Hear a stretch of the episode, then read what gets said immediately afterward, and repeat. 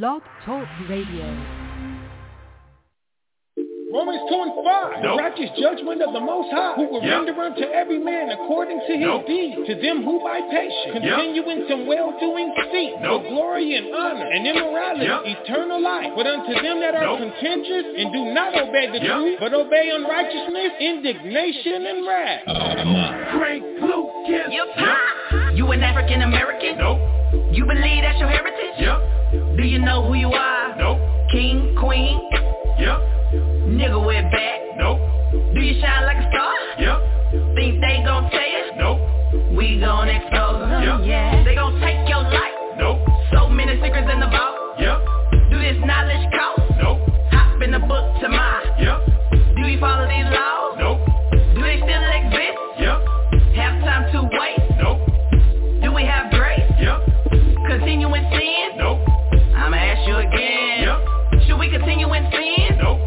Christ is the way. Yep. Devil gon' win. Nope. Tryna make it to heaven. Yep. Get there by sinning. Nope. Follow the commandments. Yep. Everybody got choices. I chose this walk, so I keep on trying. Everybody got choices. Choose the right path and nothing can stop us. Everybody got choices. Righteous life, devil don't like that, nah. Everybody got choices. Choose the right path to save your soul. Never going back. No, no, no. Forward to the kingdom.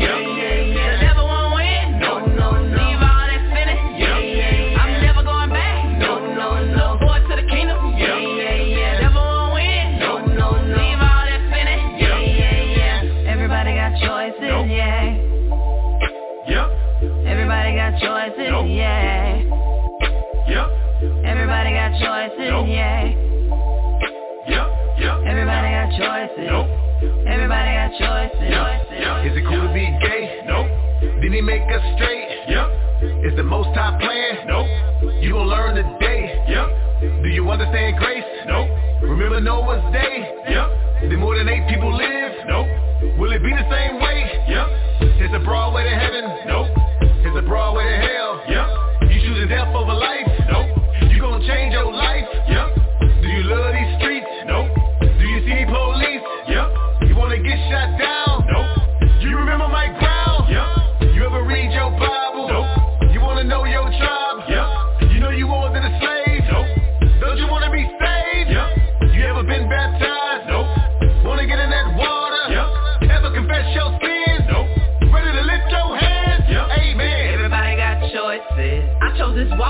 Keep on trying.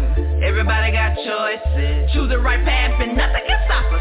Everybody got choices. Righteous life, devil don't like that, nah. Everybody got choices. Choose the right path to save your soul. Never going back. No, no, no. Forward to the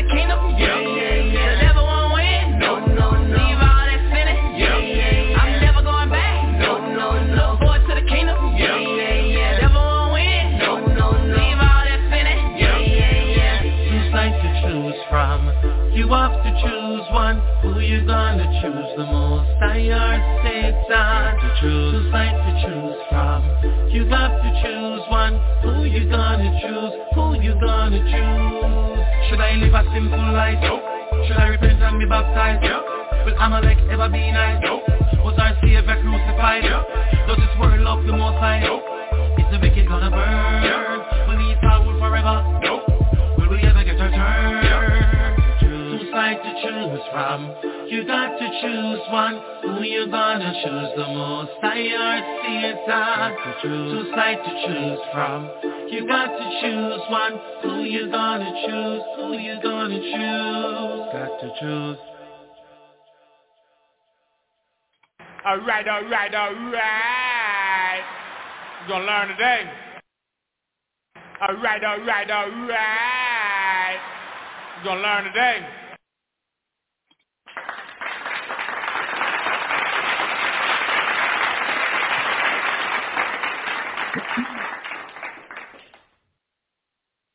All right, all right, all right, all right. Uh, shalom, good morning. Uh, welcome once again to another episode of uh, Israel School of Biblical, Biblical History and Practical Knowledge uh, Bible Talk Podcast. My name is Mashaba. I am one of the teachers with the ISBHPK um, with school locations in San Antonio, Texas, Houston, Texas, Norfolk, Virginia, and Rochester, New York. Shalom, welcome to the show. Uh, got started a little bit late this morning. Uh, my apologies. Um, uh, my my apologies. We did get started a little bit late, uh, but we're going to jump right into it. Um, re- reminder that uh, if you go to isbhpk.com, isbhpk.com, um, to, to the website there, uh, are links to the um, RSVP for the Passover. Uh, ISBHPK will be congregating for the Passover on Sunday, um, uh, April 9th, 2023, at the Dohiki Club in um, uh, Newport News, Virginia, which is right right right, right there by the New, uh, uh, Norfolk, Virginia, uh, for the Passover. That official Passover date is actually April 6th. uh, but we will be congregating, uh, but we can get all as many people together for the Passover as possible. Uh, that Sunday, April 9th, all right, 2023, there in Newport News, Virginia. So go to the website, isbhpk.com. Go ahead and check out the um, uh, the RSVP and to get the details for uh, the address, locations, and, and, and, everything, and to and to let the brothers know, let the families know in in uh, Norfolk, and that you and your family will be attending. All right. So go ahead and have to jump straight into this uh, class this morning. Last night we left off in the, uh, in the book of Ezra, uh, chapter 10. And we, the topic we're going over, brothers and sisters, is I'm still dealing with, with uh, biblical salvation. Um, and now we're going into the steps that's needed for the Israelites. What's now needed for the Israelites for us to achieve salvation? Um, this class is is is is, is, is been wild. It's, when I say wild, meaning some of the depths that that, that has gone into and revealed have really been um, uh, awakening, to, to, say the least. It's really been um, um, eye opening uh, of what what is we got to do as Israelites. Now, now we understand that biblical salvation has always only dealt with the nation of Israel being saved out of out of captivity that's the only time you deal with salvation in the Old Testament. Actually, reading about salvation is whenever the Israelites actually went into captivity. We go in captivity. Um, well, we, we sin against the Most High, go into captivity, um, and then we have to come together, confess our sins, uh, uh, confess our sins as a nation. I'm, I'm, I'm going to stress the fact that it was as a nation. We had to confess our sins, and then uh, ask ask the Father for forgiveness, and then we'd have to ask the Most High for a deliverer. And when once we, those those requirements were met, the Most High would always send a deliverer or a savior or a judge, and that's pretty much covered in the Book of Judges. Um, I've cut the topic we're going into today. Is, is I still want to go further, a little bit more further into the confession part. Um, and how important it is, the, the confession really is. I've, I've covered this briefly um, in this series, but I want to go more into it, um, and we're, we're continuing with it. We're, we're going to continue on with, uh, with it. So, uh, picking up from last night, we were in Ezra chapter 10, verse 11. Um, let me pull it back up on my computer here. We were in Ezra chapter 10, verse 11. And it says, Now therefore, Make confession unto the Lord God of your fathers, and do his pleasure, and separate yourselves from the people of the land and from the strange wives.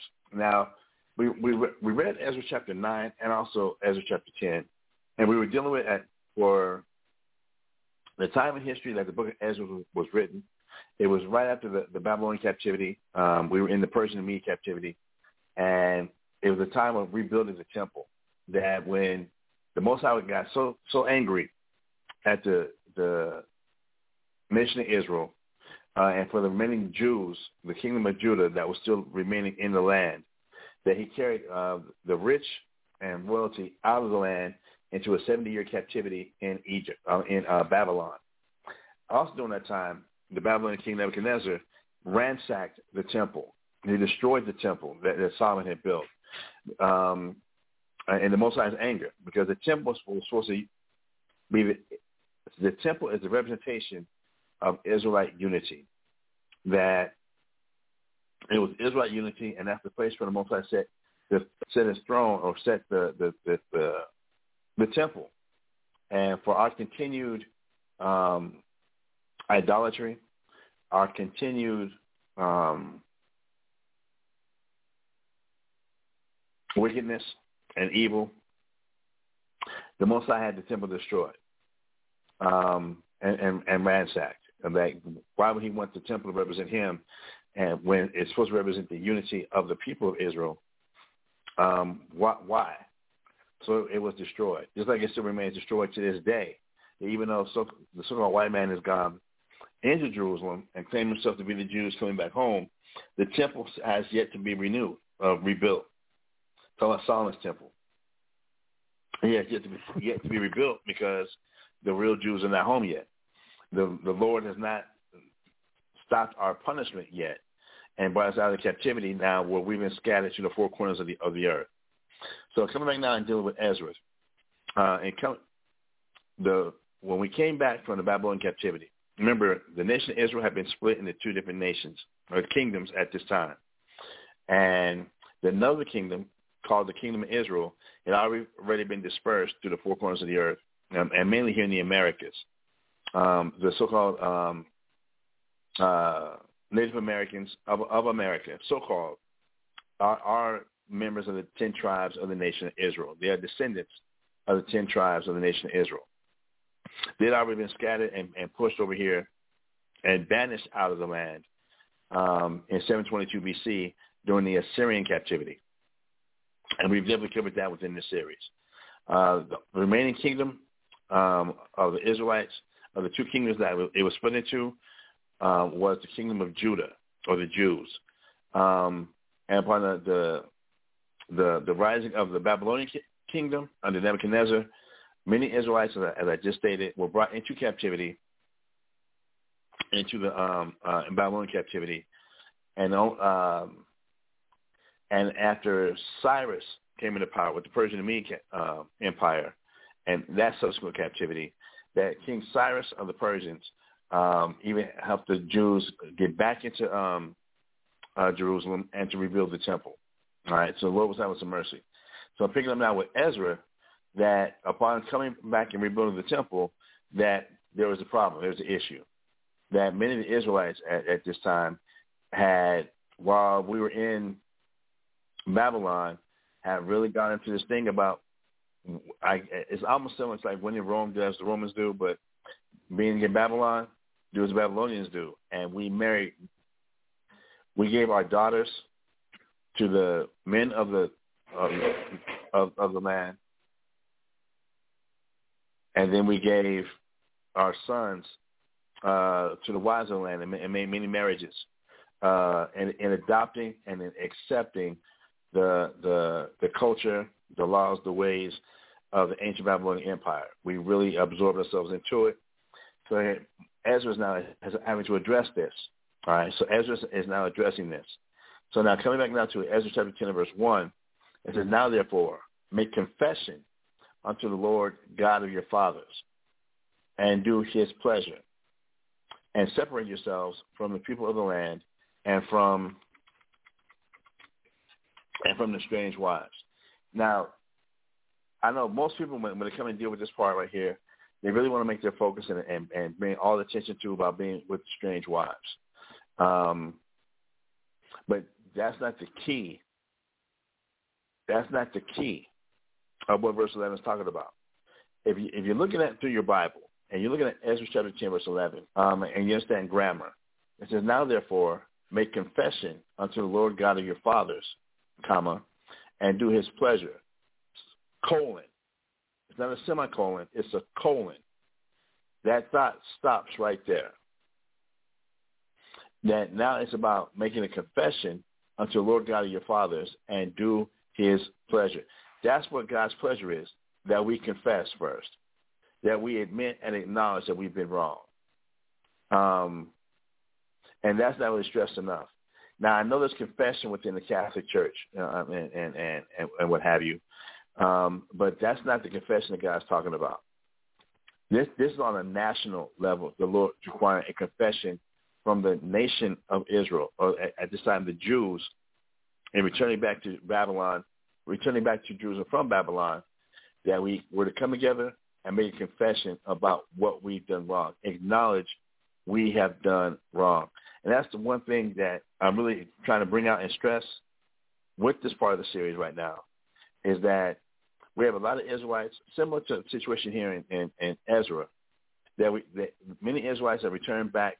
Um, that they return back to their identity. They re, re, re, return back to the birth uh, um, of, of the actual identity that we are the Israelites.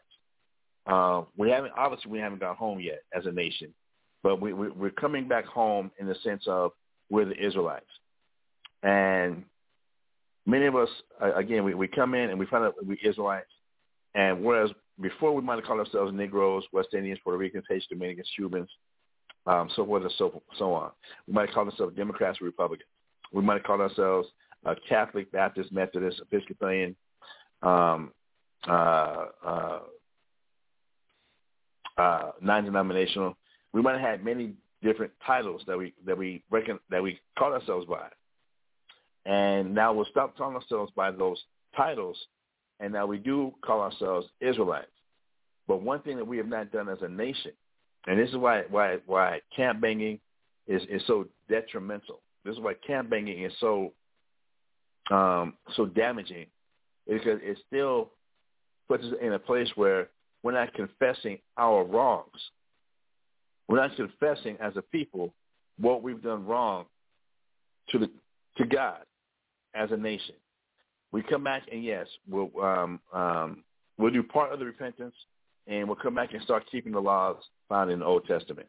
We'll start keeping instead of keeping the the holidays of Christmas, Easter, Thanksgiving, we'll keep the holy days of of Passover, um, Hanukkah, and um, Feast of Tabernacles. We'll keep those things. We'll, we'll change um, going to church, from going to church on Sundays to now recognizing the, the Sabbath day uh, unto God. Um, we'll do those things, but one thing that's still lacking amongst us, and I've been I've been in this work and in, in this walk for over 35 years. One thing that's still lacking amongst us is a national confession that we've been wrong. That and and that's one thing we have that we have not yet got got achieved. Um, there's a lot of teaching. We'll teach about it is about repentance, and but the, uh, the only extent they would take repentance to is that okay, again, whereas maybe my parents didn't teach me to call myself an Israelite, but now I'm an Israelite and uh, I keep the laws of God now especially for the older generation of those coming into the show and finding out the Israelites. Uh, for for young people, um, the the lesson would be you have to acknowledge what you've done wrong, and that's the biggest thing th- that people in our pride, in our our, our fear of not, not wanting to be corrected, uh, not wanting to be exposed, or, or not wanting to be told no, we don't acknowledge and confess what we've done wrong. And that's the most I that's that is one of the biggest problems and issues the Most High has with the nation of Israel. And that's why I did uh, uh, we're going over Ezekiel chapter ten verse eleven. That it's about we have to confess. We have to take accountability and acknowledge what we've done wrong. And this is one thing that we and again, in our our pride, in our opinions, in, in our uh, in our haughtiness, in our arrogance, we will not acknowledge that we've done wrong. We will not acknowledge that we went contrary to God. That's one thing we won't do. And if we sit around and we hold a lot of hatred, we hold a lot of, lot of, lot of anger, we hold a lot of um, uh, bitterness and, and how others have offended us, about how others have done us wrong. And we, we want to hang and jump on that, on, on, on that bandwagon so hard. Always about you know it's it, it's the classic in the Garden of Eden. Let's go. Let's go there real quick. Let's go to Genesis chapter chapter um, three.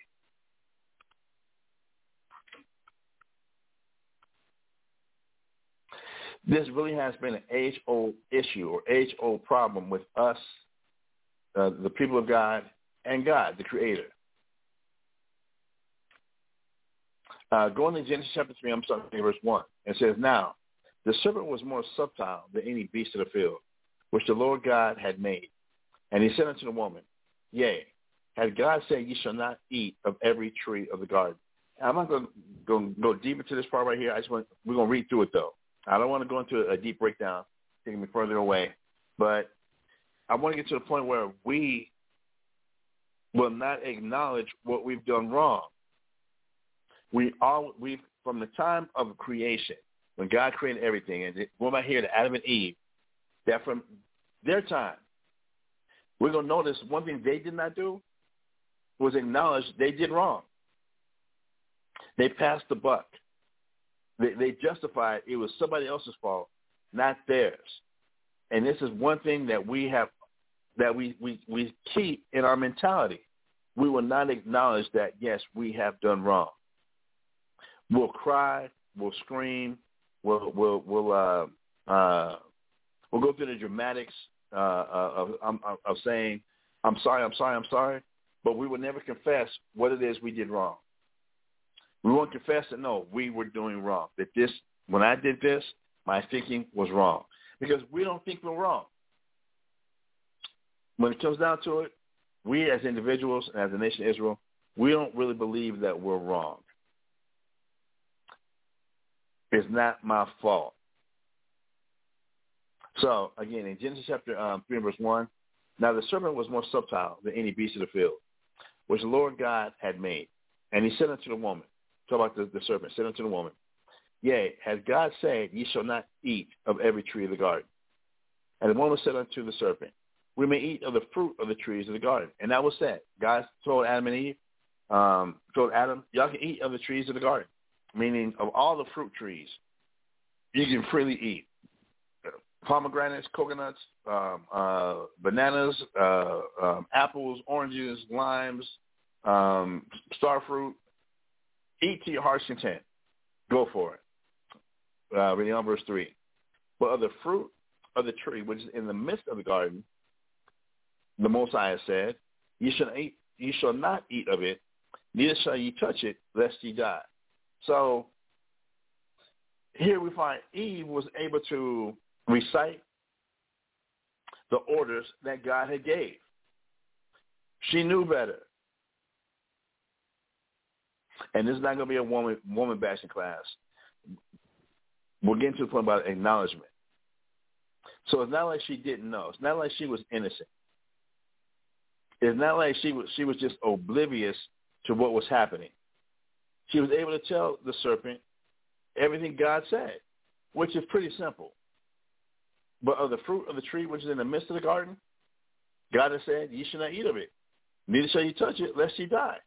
She said this. Adam didn't say this. She recited what God said. So it's not like she didn't know. Verse 4. And the serpent said unto the woman, You shall not surely die. All right. He lied to her. But that doesn't take away from the fact that she still was told from God. She got it from the horse's mouth. Verse 5. Genesis chapter 3, verse 5.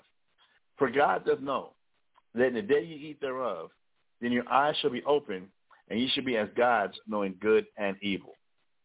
Verse 6. And when the woman saw that the tree was good for food, and that it was pleasant to the eyes, and a tree to be desired to make one wise, she took of the fruit thereof and did eat, and gave also to her husband, and he did eat. Okay? It's obviously, when we go back and actually read um, Genesis chapter 2, we know that Lord God has spoke to Adam. Uh, the man. In order for Eve to, to receive this, that means she, she heard God talking to Adam or Adam taught Eve what God had said, his commandments. That was done. So now here, they both knew better. They both know that they were not supposed to eat of the fruit of the trees in the garden. For whatever justification, I'm not getting into the technicalities of it, whatever justification they came up with, they ate of the fruit of the trees of the garden. They they they did exactly what God said not to do. And they knew better. They knew better. Reading on, verse 7. And the eyes of them both were open, and they knew that they were naked. And they sewed fig leaves together and made themselves aprons. And uh, verse 8, and they heard the voice of the Lord God walking in the garden in the cool of the day. And Adam and his wife hid themselves from the presence of the Lord God amongst the trees of the garden. Uh, verse 9. And the Lord God called unto Adam and said unto him, Where art thou? Verse 10. And he said, I heard thy voice in the garden, and I was afraid because I was naked, and I hid myself. Verse 11. And he said, Who told thee that thou art naked? Hast thou eaten of the tree whereof I commanded thee that thou shouldest not eat? That right there is a simple yes or no question. That right there is a, that's a yes or no question. Well, it's two questions. The first part, who told you that thou uh, was naked? Obviously, there had to be more people than Adam and Eve for for God to ask the question, who told you, who told you that thou art naked? All right. But the second part, this right here becomes a yes or no situation. Hast thou eaten of the tree whereof I commanded thee that thou shouldest not eat? That's a yes or a no. Did you do it or did you not do it? Did you do what I, told, what I commanded you not to do? It wasn't a request. It wasn't an offer. It wasn't a suggestion. It was a commandment. Hast thou uh, eaten of the tree whereof I commanded thee that thou, you, should not eat? That's yes or no. Own up to what you did.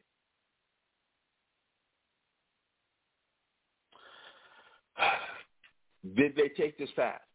Verse 12. And the man said, the woman whom thou gavest to be with me, she gave me of the tree, and I did eat. What, why was it necessary to, to, to, to bring Eve into it?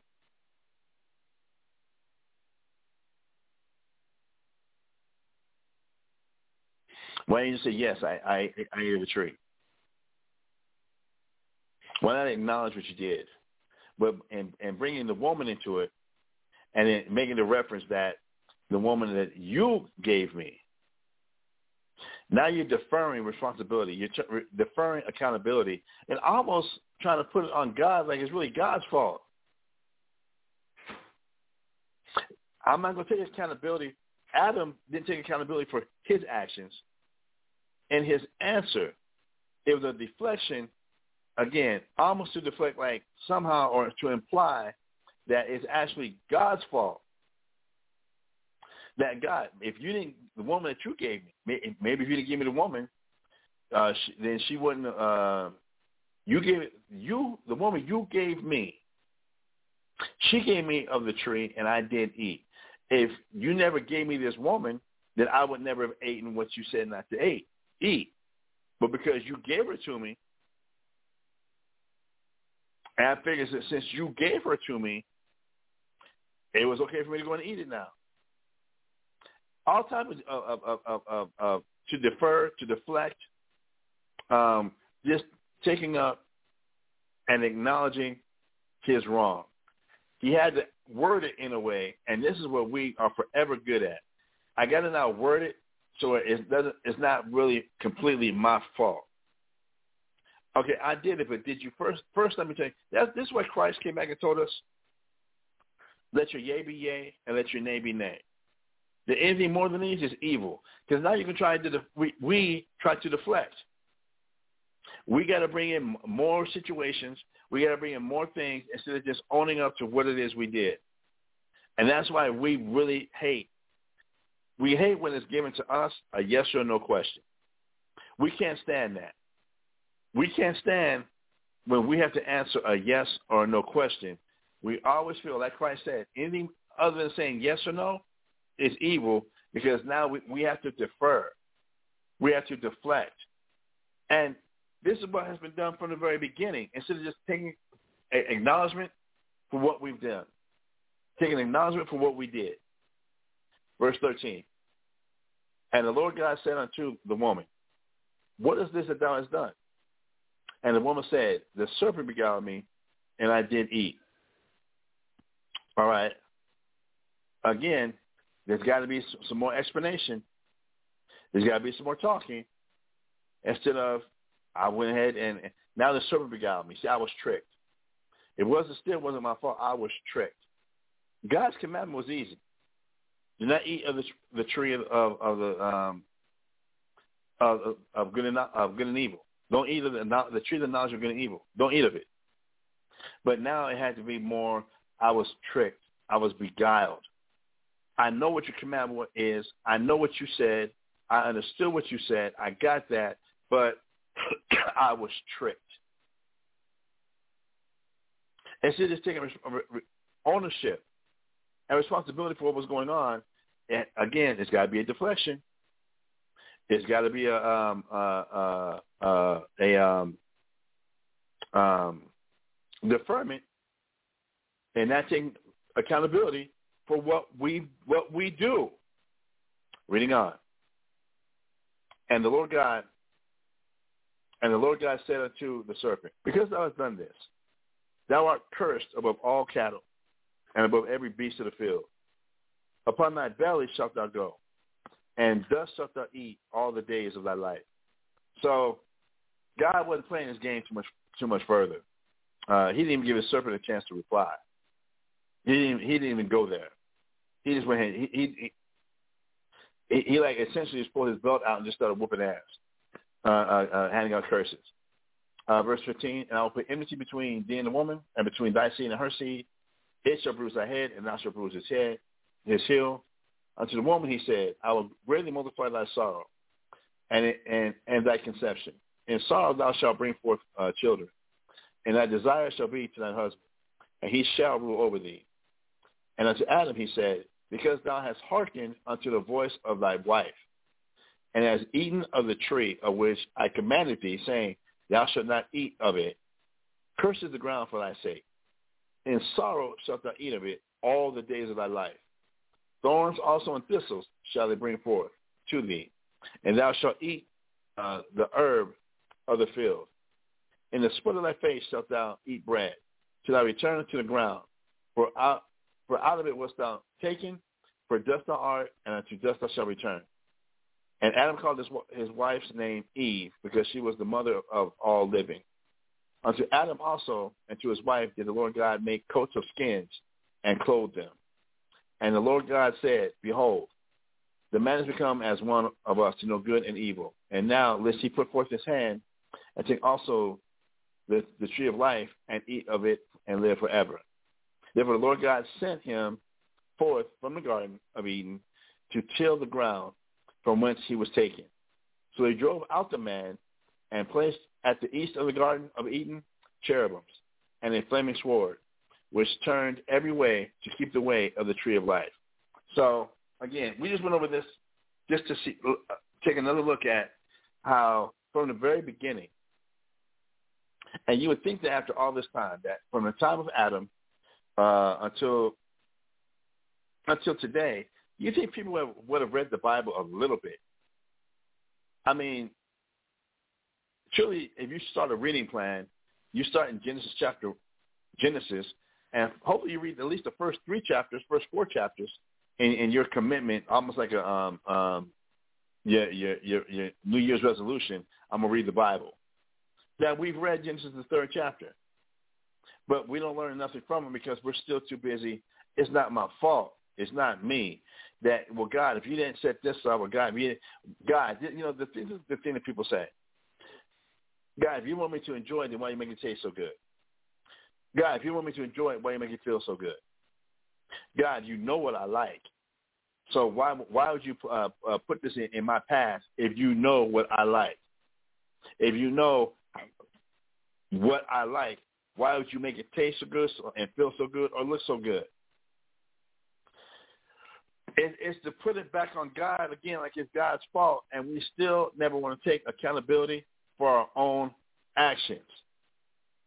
It's still somebody else's fault. It's still not just confessing I did wrong. We did wrong. The nation, we did wrong. Yes, When it comes to Ezra here in chapter, Ezra chapter 10, there had to be a confession made.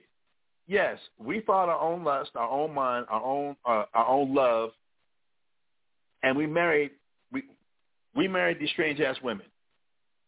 And yes, our daughters married their, their strange ass sons. Yeah, we did wrong. Not no but, not no, but they look so good. We didn't see what was wrong with it. You know, we were in captivity. We were in Babylon, and you know, in Babylon, that they just make it look so inviting and look so good and look so so so okay. We didn't think you would mind. No, we didn't ask for permission. We didn't go seek the law. We just took took matters in our own hands and just did it. That was that was the confession that was needed for the Most High. Admit what you've done. Confess what you've done. Don't sit here and be mad and upset about what about others? What about them? How about this? What about that? But I've been through so much. I've been through I've been through that. So I just needed some comfort. I needed something to to to, to deal with the pain. I just need I needed something. Um, but yeah, maybe I could have done it another way. That, that that's the type of of of, of again deferred, deflected uh, uh, mentality that we take when it comes to God and our actions and our choices and things that we do. That um, well, I see now that I could have done it a different way. Uh, I don't see why God you had to get so angry. God, I don't think it requires such, such a um, uh, an angry, violent a reaction from you, God, that that may, maybe you need to uh, take a chill pill and examine yourself, God. That God, maybe you maybe if you didn't come so uh, so jealous, you know that all that jealous rage and everything, and being so angry, uh, maybe you need to check yourself. Maybe you need to see, see how your approach is, God. That that, I, that maybe if you made it a little easier for us to understand, maybe if you made it a little bit easier for us to to, to acknowledge and accept your way of doing things, God, maybe we'd be more willing to do it your way. Maybe if you didn't have so much of the fire and brimstone. Maybe if you if you were like the other gods of the other nations. They they you know, they kind of let their people have the whatever sex they want to have. They let them worship. They don't have a problem with birthdays and and and and uh, Christmas and Easter and Thanksgiving, and it, their gods understand that that's just their way of showing appreciation. So God, why don't you kind of take a lesson or a page out of their book, and then maybe we the Israelites, me being an Israelite, maybe I might be a little bit more willing to listen and obey. I don't know about obeying is the right word, but maybe I'll be a little bit more willing to listen to what you got to say if you would listen to me first. That you know that's another thing that, that we as Israelites are definitely good for. Um, I'm not going to admit my wrong till you admit yours. I'm not going to admit that I, I've actually I've, I've been reading the Bible. I know what the Bible says, but I still did my own thing. No, I didn't submit. I don't ask for permission. I just do what comes to my own mind, my own imagination, like it's been done for generations, it's been done for millennium, and I don't see what's wrong with it. You need to be more patient. You need to be more calm. You need to be more more understanding of where I'm coming from. I've been hurt. I've been through this. That no, okay, I didn't grow up with a silver spoon in my mouth. I didn't grow up knowing I'm Israelite. I didn't grow up with, it, with with these commandments. So why are you getting so angry and so mad? Even though I'm supposed to been in the Bible this whole time, I'm reading God's word this whole time. But when it comes to what I want to do, I'm going to do what I want to do, and I'm not going to submit or humble down and ask for permission. I'm going to do what I feel is right to me. I'm going to argue and be stiff-headed and, and stubborn until you acknowledge and listen to my excuses for what I've been doing. Let's go to the Apocrypha. Let's go to the Apocrypha. How does God look at that type of reaction?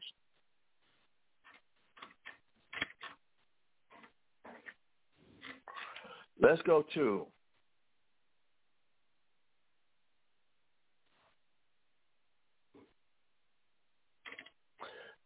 Any problem to Ecclesiasticus chapter 32. Oh.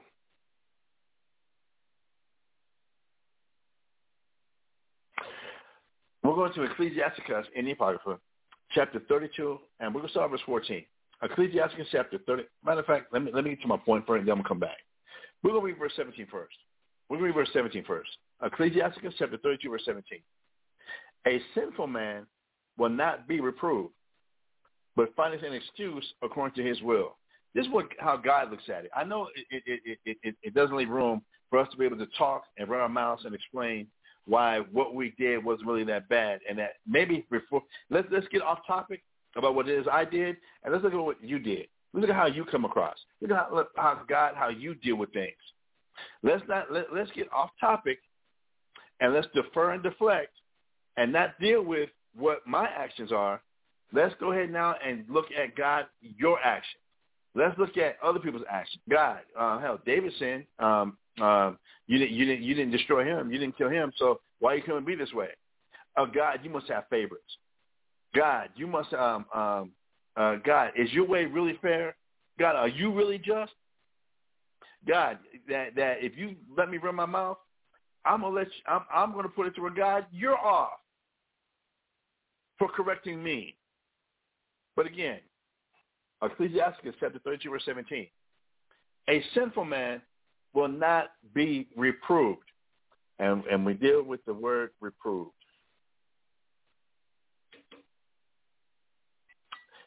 Um, blamed, reprehended, or convinced of fault. A sinful man will not be convinced of his fault. A sinful person is going to run their mouth and run excuses, like the scripture says, and so it's not my fault. There's always something else. Always, um, you know, extenuating circumstances that is not just that cut and dry. There's a gray area. And if you let me talk and you let me run my mouth, I'll be able to explain to you how it's not really my fault. How I, you can't blame me for this. I'm not going to be. I'm not going to let it happen. And this is one one issue that we as Israelites, as the people of God, we are expert in. We are expert in. Um,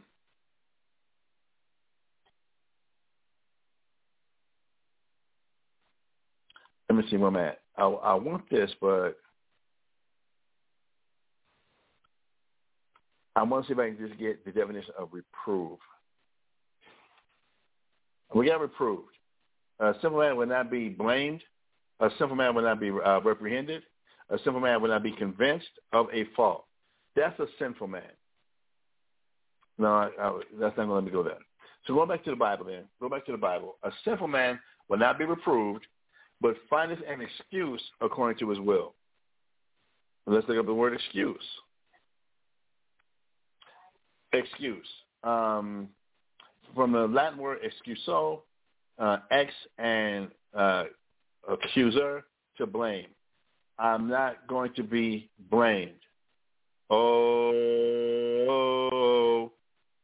it's not my fault. Did I do that? It's not my fault. Did I do that? Oh, I, it's not my fault. I didn't do that. I didn't. Uh, that's not. That's. I didn't do that. I. I. You know. I didn't know that that was wrong. I didn't know that I wasn't supposed to do that. I didn't. I, no, I didn't ask questions either. If I could do it, I just went ahead and did it because you know. You know the saying. You know how the saying goes. It's easier to ask for forgiveness than ask for permission. And I can come back. I can play like I did. I. I. I really didn't know. I. I just saw everybody else doing it, and I saw this happen. I saw that happen. So it was now really my fault. I, I didn't really do it. it um, uh, you don't really. There's no need for you to come that way. Instead of just confessing and acknowledging our actions. Right now, um, in the nation of Israel, it's the white man's fault. Everything is is is is, is never. It's always it's the white man's fault. At the job, it's because it's because I'm black. It's because uh, I'm a black man, or I'm a black woman, or because because I'm just trying to uh, keep company policy, and it's coming at me because I'm just trying to keep company policy, and I, I don't know why they're mad. It's not my fault. You didn't walk me through this. You didn't walk me through exactly what you wanted. You just threw me into it, and when I did what I, the best I could do, you get mad. It, it's not really my fault. Maybe you should have trained me or told me exactly what you wanted done. Maybe you should have did this, but because I'm a black man or because I'm a black woman, it's the white man's fault. But in that same statement, why are we in the hands of the so-called white man? Why did God put the so-called white man over us then? No, we can't get to that. We need to focus on how we're the minorities. I'm a black man or I'm a black woman. Uh, I'm a Mexican man, Mexican woman. I'm a, I'm a, a Hispanic man, Hispanic woman. I'm a Native American man, Native American woman. And because of my of who I am, that that's why this evil is happening to me. It's not because of what I do, how I think, how I operate. It's because it's the white man. It's because they're being racist. It's because um, they just have had it out for me because I do things so damn good. So they just got to find something wrong with me. Why can't it just be I messed up? I've done wrong. And this is God paying me back for what I've done. And or the other thing is we, we love to do is we like to come back and say, well, the punishment doesn't fit the crime. I might have done, done some things wrong in the past, but right now to be getting in trouble for this right here when it wasn't my fault, that that that's wrong, and I demand justice. But what about when you've done wrong and there were no repercussions at that time? What about that? What about when it seemed like you got away with something and you know it was wrong in the eyes of God, but there was no immediate consequence? Why don't we be quick to want to argue and talk about those times? Why don't we want to be quick to argue and bring with the same passion and the same feeling about when you know you did wrong and there was no consequence and you thought you got away with it? Again, in the scriptures, it tells us that because sentence, Ecclesiastes chapter 8, verse 11 says, because sentence against evil work is not executed speedily, it's fully set in the hearts of men for them to do evil. That, that God will sit back. You know somebody, a parent, sometimes a parent will sit back and watch their children and, and be like, I wonder how far this, this, this, this young person to take this. I ain't going to say nothing. I've gave I've gave my warnings. I've gave I've given my announcements. I've already said what's not to do something. They know better. We've been over this before, and now they're going down the exact same path. I'm gonna see just how far they're gonna take this. As a fan, we'll sit there and watch them. How you think I'm done? I'm gonna see how far you're gonna try and play this out. How dumb do you really think I am? If a, we as parents can take that mentality, how do we think God don't take the same mentality with us? Okay, they've been reading the Bible. They've been in the Bible for decades. They have been in the Bible for decades. They've been in the Bible. They know they Israel. They know better. I don't know how many. You can't count how many classes they've already been to, and they really gonna keep doing this? Like they don't know better? They know about. I've already chastised them for their pride before. They've already gotten in trouble for when they was just impulsive. They've already they they've been through this, and now they're gonna do the exact same thing again. And and then want to come back and be like, okay, again, the the one thing I'm doing right now doesn't deserve this punishment. What do you mean the one thing you're doing right now? Again, that's a deflection. It's never a, a reflection as opposed to a deflection of what things have you done before that it seemed like you got away with. Again, because sentence against an evil work is not executed speedily. It's fully set in the hearts of men for them to do evil. But because God doesn't get you right away, he doesn't cause the proverbial lightning strike to strike you down right now. God gave us all free choice. He wants to see what choices are we going to make. And we never make the choice to just own up to what it is we do. So to make an excuse, um,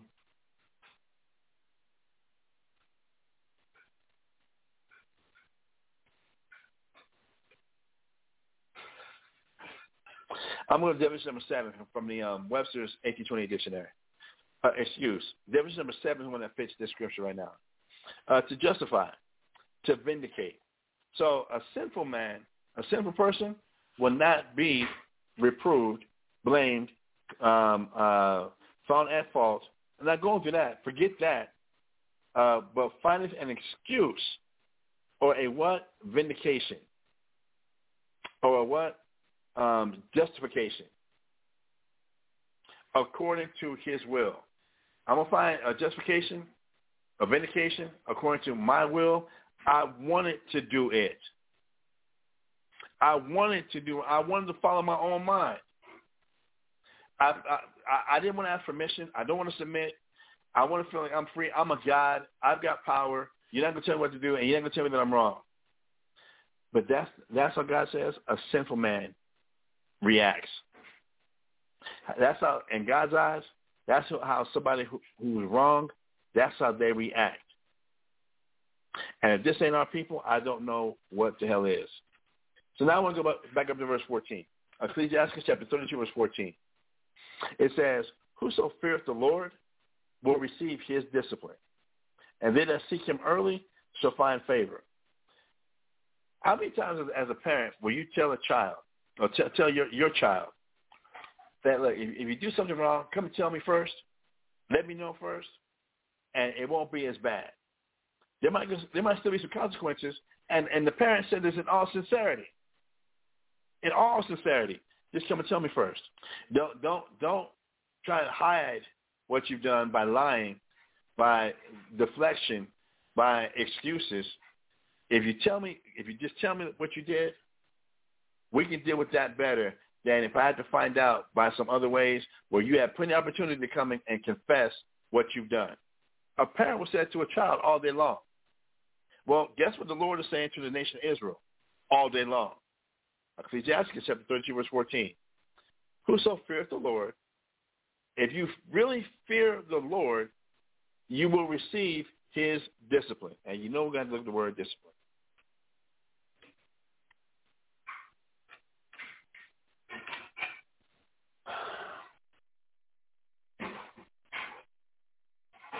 I'm going to the fifth definition of discipline from the Webster's 1828 dictionary. The fifth definition of discipline from the Webster's 1828 dictionary.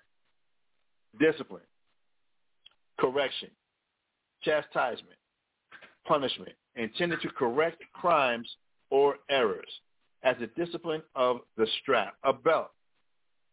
This is what the Bible says. Reading it again, and we're going to search some these definitions. Whoso feareth the Lord will receive his discipline, or his what?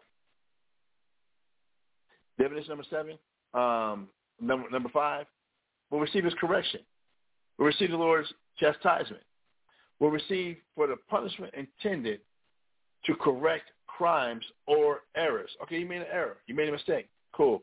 If you really fear God, you'll receive his discipline. You receive his correction.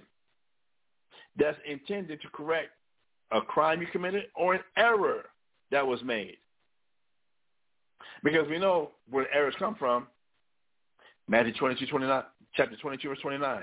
You do err, not knowing the scriptures. All right. Um,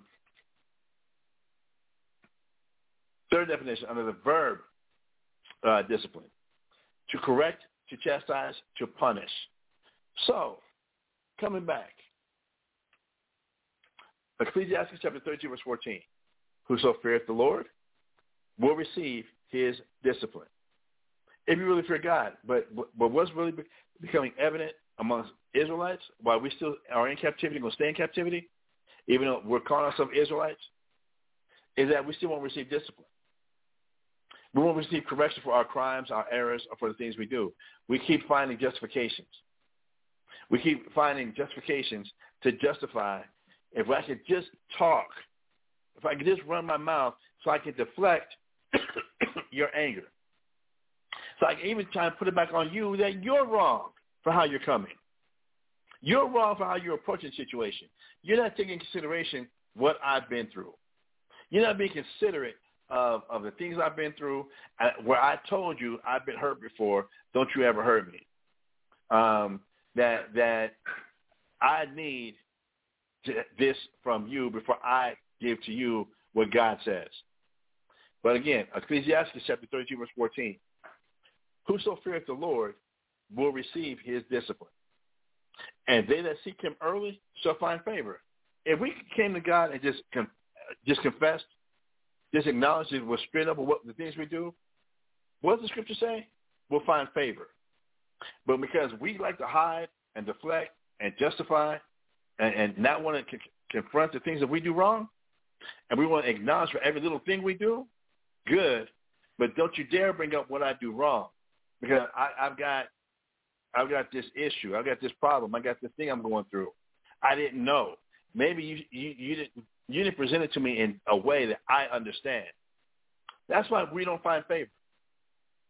As much as we look for favor, this is why we don't find favor. Because we won't go ahead and just own up to the things we do, especially as a nation. Verse 15, he that seeketh the law shall be filled therewith. If we're really seeking to do things God's way, and this is the problem, we don't really seek to do things God's way. We want to do it our own way and then come back and say, well, I, was this wrong? Was this right? Was this okay? We don't seek first. We don't ask questions first. We do our own will first. Then when somebody confronts us about it, we're ready to run our mouths about how it was just a feeling. And then how we're going to deflect that's really your fault, not my fault. But let's bring up what you've done, not what I'm doing. Verse 15. He that seeketh the law shall be filled therewith. If you're really seeking God's law, you'll be filled with God's law. We'll be doing it his way. If we were really seeking how God wants things done, and we were seeking his commandments. But it says, verse 15, but the hypocrite will be offended thereat. That when the law comes up, how God wants things done comes up, the, the hypocrite is going to be offended. Why, we, why talk about the Bible? Why talk about how God feels? Why bring that up? Don't you know that that makes me feel bad? Don't you know that that makes me feel a certain way? That makes me not want to love. That makes me not even want to be around. That makes me not want to come around because, and, and we, we all got types of words about because, but what is God saying right here in Ecclesiastes chapter 32, verse 15? If we really were seeking God's law and God's way of doing things, if we were seeking it, we will be filled therewith. We will be filled with his commandments and how to do things his way. But the hypocrite will be offended thereat. The hypocrite is going to be offended that they're being corrected. The hypocrite is going to be offended, scripture being brought out. The hypocrite is going to be like, no, that don't pertain to me. That ain't got nothing to do with me. Verse 16. They that fear the Lord shall find judgment and shall kindle justice as a light. As much as we screaming Black Lives Matter, as much as we're screaming uh, it's the white man's fault, as much as we scream that, the solution is still right here. Ecclesiastes chapter 32, verse 16. They that fear the Lord shall find judgment and shall kindle justice as a light. God will have no problem defending you, defending us then. But we don't do our part.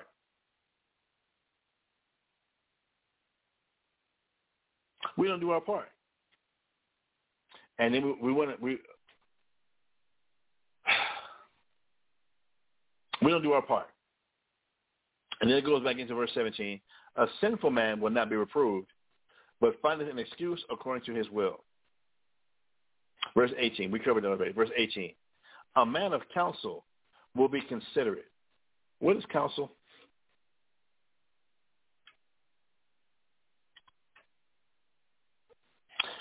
Uh, counsel, from that word to consult, to ask, to assail.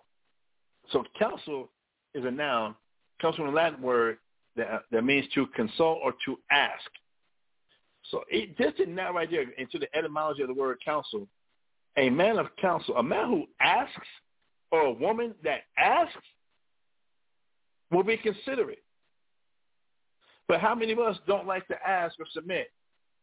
We're going to do first, and then we, we do it. And again, we carry this mentality. It's easier to ask for for forgiveness than it is to ask for permission. Um,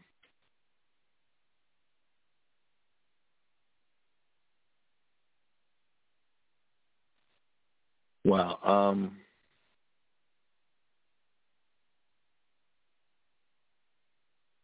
definition number eight. Definition number eight of counsel. Webster's 1828 dictionary. Definition number eight, directions of God's word.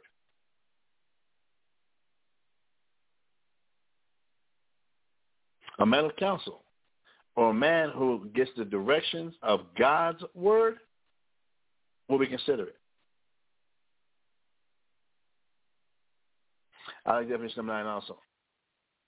It says the will of God uh, or his truth and doctrines concerning the way of salvation.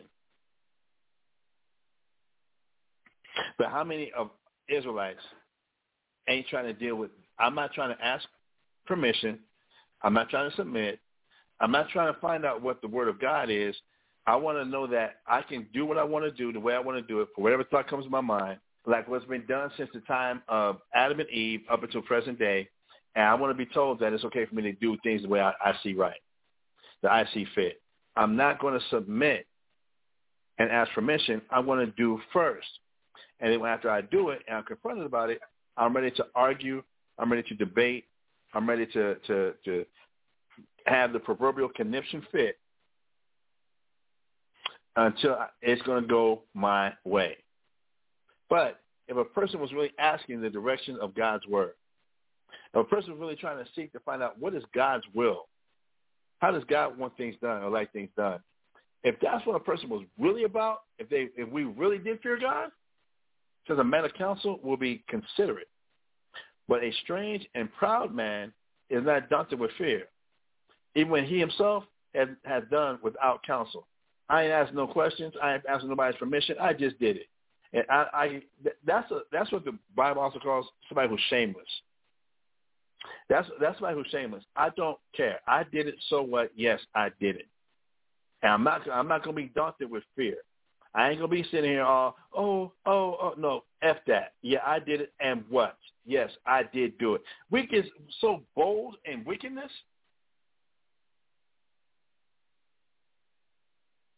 We will really throw some hissy fits. I, I, yes, nigga, I did it. I did, and what? This is when we start, you know, especially uh, our people. That's when a person will start talking in third person. That that that and again, this is what the Bible calls a strange and a proud person who ain't got no fear, has no fear because yes, I did what I wanted to do, and that's what made me happy. And hey, hey, F it. If if if if I gotta die for it, or God is mad, then he just gotta be mad at it right now. Because no, I did what I wanted to do, and and that's all there is to it. How, how could that be anything but pride? How could that be anything but pride?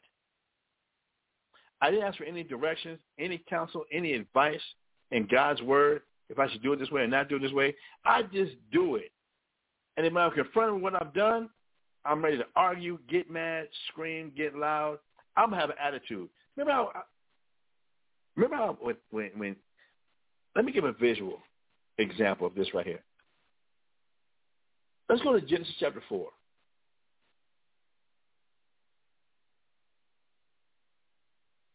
And verse 1. Now, mind you, we just read Genesis, the third chapter, and now Adam and Eve have been kicked out of paradise. They've been kicked out of having dominion over the fish of the sea, the fowls of the air, and over every living thing that creepeth upon the earth. That that dominion, that power, the the the the um, pedestal that they were on, they've just been booted off the pedestal. All right, let's let's keep this in context. That they are now kicked out of paradise. They're kicked out of having dominion over everything. All right, so let's get that straight. So now they've been kicked out, and verse uh, Genesis chapter four, verse one. And Adam knew Eve, his wife, and she conceived, and bare Cain, and said, I've gotten a man from the Lord. And she again bare his brother Abel. And Abel was a keeper of the sheep, but Cain was a tiller of the ground. Cool. Adam and Eve had two kids, two sons, Cain and Abel. Verse 3. And in process of time, it came to pass that Cain brought of the fruit of the ground an offering unto the Lord. Okay? So in the process of time, Cain brought of the fruit of the ground and offering to the Lord. So he brought an offering. All right, cool. If we just go read it, leave right there, he brought an offering. And Abel, he also brought of the firstlings of his flock and of the fat thereof. And the Lord had respect unto Abel and to his offering. Okay? So both sons bring an offering. Cain brought fruit. Abel brought uh, of the firstlings of his flock and the fat thereof. Um, and God had respect unto Abel and his offering. Verse 5.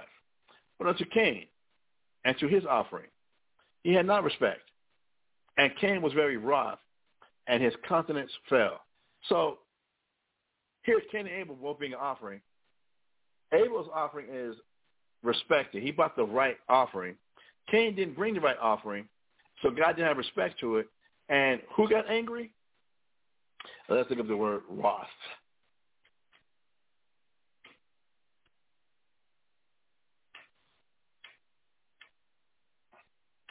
Wrath. Um, an adverb. Uh,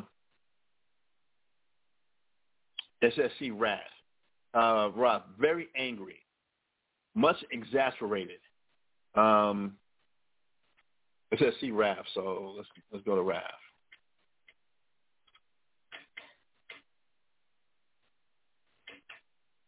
Wrath, violent anger. Oh, good God! If this don't describe us today, I don't know what does.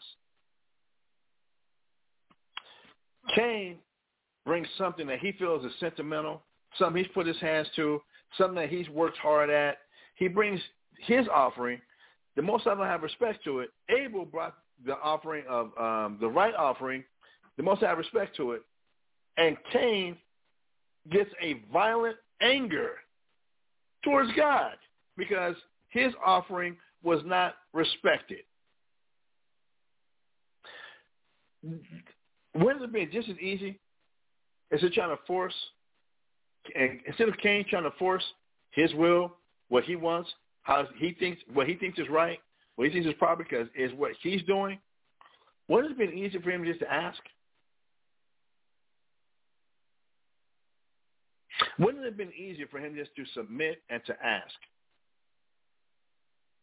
But I know this is talking about the so-called white man, right? This is talking about Cain. This got nothing to do with us today, right? That, that, that that's not uh, something I'm supposed to examine myself about because of what I've been through. That's what that man was going through. That got nothing to do with what I be going through. That got nothing to do with me. That that no, that's just not me. That's not me. And he, you know, you know how we like to get technical and become the jailhouse lawyers. I don't get a violent anger, but I do get, I, I, I get upset. You know, we'll come back and use those type of words. I might get upset because I don't understand, but I'm not. I don't have a violent anger. That's no, that's that's not me. It's just I don't understand, and because you know of what I've been through in my life, that that if I don't yell, if I don't get passionate, then I'm not going to be heard. If I don't yell and get passionate, I'm not going to be heard. So I've got to get this way because all I'm really trying to do is just trying to get some understanding about why my way is wrong. That's all I'm really trying to do. Um, I'm not trying to uh, cause an argument. I'm not trying to be difficult. I'm just trying to really understand. And yes, I got to be passionate. Forgive me for that. Um, uh, you know, I, I've been through a lot. I am a Scorpio, um, and you know um, that uh, I'm just really just trying to get some understanding. That's all I'm really just trying to do. Um, I'm not. I'm not really a bad person. I'm not really an evil person. I'm not a sinful person. I'm not trying just trying to find an excuse according to my will, but I just do. I would like to understand about why my way wasn't accepted. Why is why is Abel your favorite? I was first born. I was here first. How come my way is never accepted? How come nothing I do is ever good enough? Why is it everything Cain, what everything Abel does is just loved and accepted and and you rejoice at? But whatever I do, you you just don't love me the same. And that's all I want to know. I just want to know why why you, you don't why your love ain't fair. That's all, that's all I'm trying to figure out. Why your love ain't fair. Why why why why you just you love Abel more than you love me. That's all I'm just trying to understand. That that can you see where I'm coming from? Can you can you see can you kind of see where, uh, where I'm coming from and what I mean? That as I was talking to other people about the the the the, the, the offerings they bring and and offering I bring, that no one else can see why my offering is not accepted. That I worked in the field hard. I was working in the field hard. I put a lot of blood, sweat, and tears and toil. I put a lot into bringing you an offering, God. I could I could have took the attitude, God, of bringing you nothing. I could have did that, but God, I didn't do that. That for something I put a lot of work and a lot of effort and a lot a lot of um uh of my personal touch and my my person into into bringing you this offering that I didn't have to bring that you just rejected it. Just, you, you just you you never give me a chance. That I don't know if you still got something going on because of what my dad did or what my mom did. I'm not them. I'm not my dad. I'm not my mom. But it just seems like now that whenever I bring, I just try and do something good for you, God, you just never accept it. But whatever Abel does, you just love him and accept whatever he does. And I just, I, I, again, I might have gotten a little upset. I ain't gonna say violently angry. I'm not gonna say that, but I did get upset and I did, I did get passionate because you were ignoring me. And I, I, I really just didn't know another way of getting your attention, so now you'll be able to listen to what I'm saying. I just, um, uh, I, I, I just I, that that um, uh, that just I just that, that just uh, for, for the time. That's just what I had to do to get your attention because you weren't paying me any attention. That may, maybe next time uh, we can sit down and have a conversation, and we can talk about how you're going to accept my way of doing things, and and and and, and maybe uh, it doesn't have to get to this point. Uh, if you didn't ignore me, then maybe um, uh, I wouldn't have had to get that way. So, Cain got wrath. As we're going to look into the Webster's 1820 dictionary, it says see wrath. Wrath, violent anger, vehement exasperation, indignation, as the wrath of Achilles. Um, Number two, the effects of anger. Anger, which is, God says uh, through Paul, that the lust of the flesh is what? Anger. So, Cain gets angry because his what he's doing isn't respected. But but his brother's offerings is respected. Verse six. I'm gonna read verse five again. Genesis chapter 4, verse 5.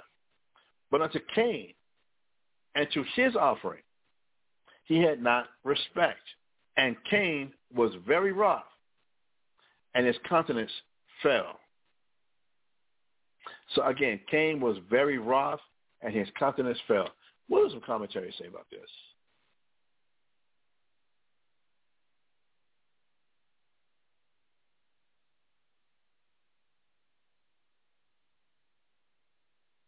Going to John Gill.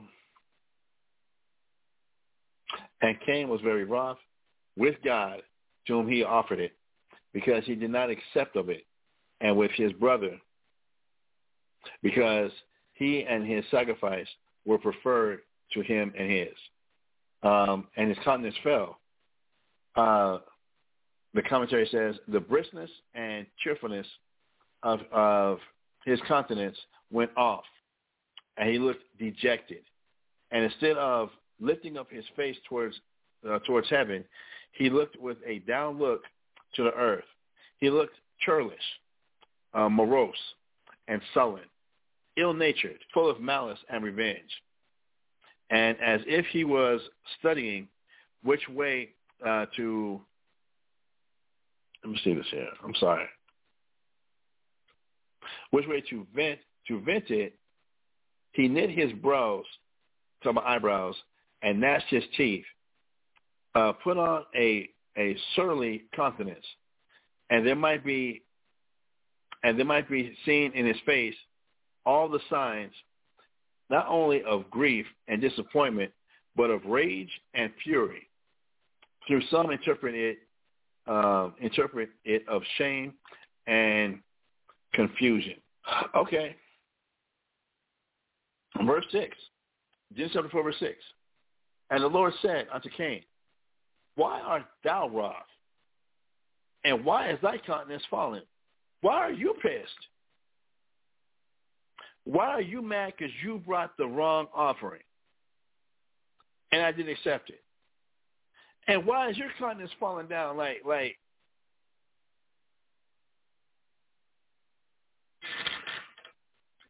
I remember as kids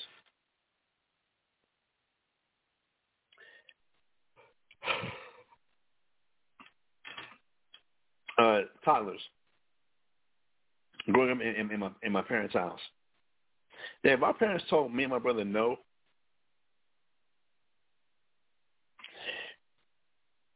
we would want our parents to know how how how upset, how disappointed we were, and we we would we would kind of bow our head, um, and we would poke our lips out in a real grimace and we would we would stomp off. And that was that was me and my brother wanted to make find a way to make our parents feel bad about telling us no. That that that that was a sign that we were not happy with their decisions, that we were not in agreement with their, with their decisions, and we poke our lips out. And I can't. I'm just reminiscing on how many times people said, "You better get your face straight. You better straighten out your face."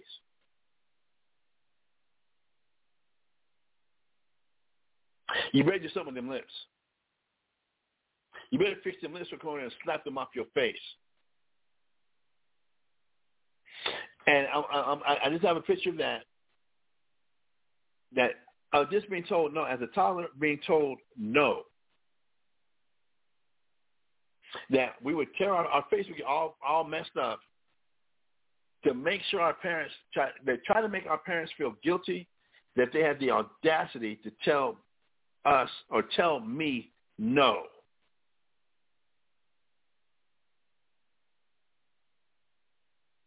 But this is the same reaction. God is having the same reaction with Cain as my dad would have with me, my mom would have with me. The answer is no. Why you got your face turned up like that? You better fix you. And you know, it, it's, it's that that especially that that mom talk where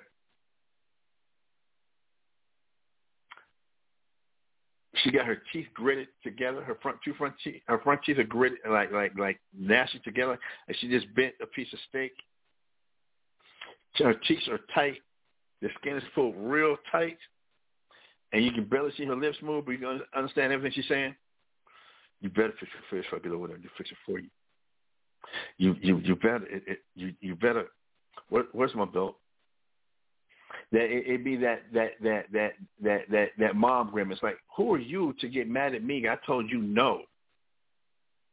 This is the same reaction God is having with Cain. Why are you wroth? And why is your countenance fallen? Why your face look like that? Because you were told no. Because I didn't I don't respect your offering.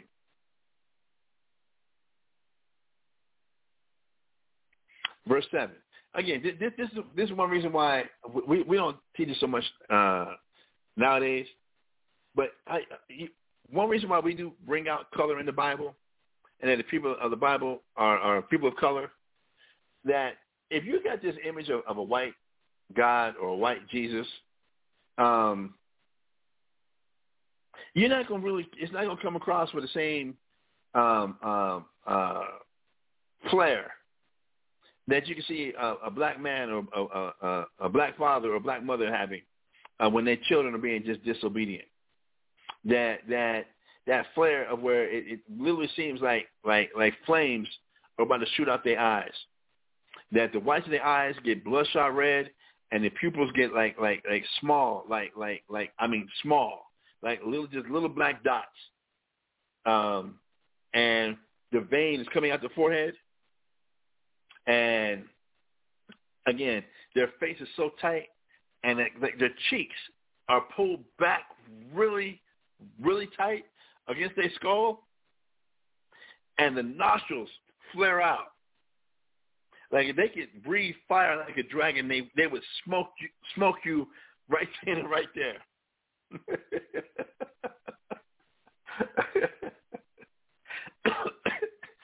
That's one reason like, like we do have to go come back and really teach color, so you, you can really put a a, a, a better um, emotion um, uh, to the situation.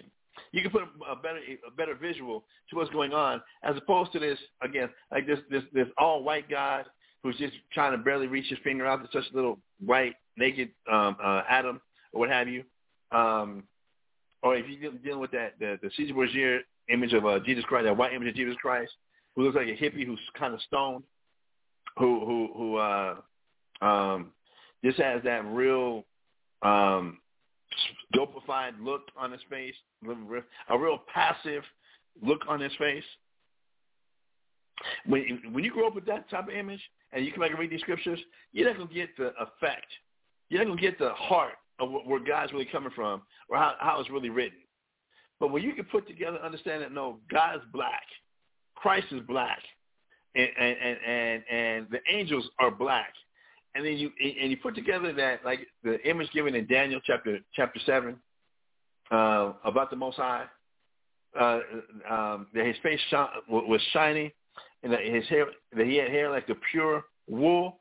That this is a black man with a full afro, and he's pissed. He's angry. We can back and read the definition of Christ or the description of Christ in Revelation chapter 1, that Christ is that black man with white woolly hair, bloodshot red eyes, um, uh, uh, a white woolly beard, and he's girded for war and has a sword on his side, and he's dark. He's a very dark-skinned man. So when they say, hide us from the wrath of the Lamb, he's coming back that's a black man who's pissed and coming back for vengeance. Not the Sylvester Stallone or the um, John Cena or the um, uh, uh, uh, Liam Nielsen, uh, Neeson or what have you. No, it's a black man. It's that Samuel Jackson in in um, uh, uh, that Southern movie with uh, Matthew McConaughey. Uh, I hope he rots in hell that type of fury, that type of passion. So take that and transpose that now on this conversation, I, if you want to call it that, between Adam, between uh, Cain and the Most High. That angry father going at his son like, what the hell's wrong with you? Why your conduct look like that? You bought the wrong damn offering. You did it wrong.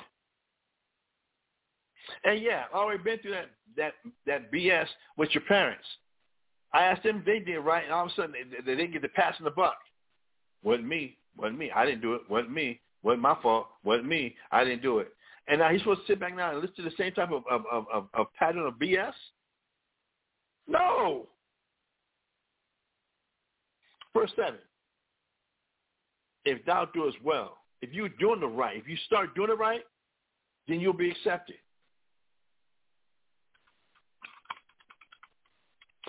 If thou doest well, shalt thou not be accepted. And if thou doest not well, sin lies at the door. You gonna keep doing it your way, sin will keep lying at your door.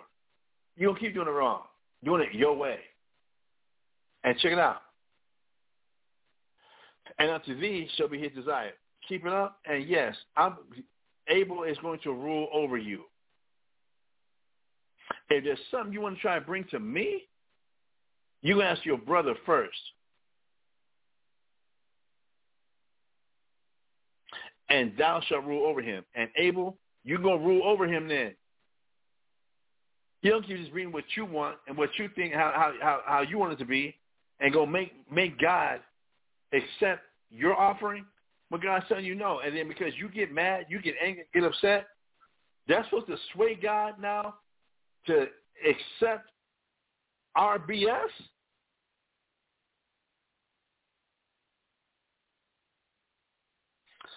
Israel, damn, we're already in captivity.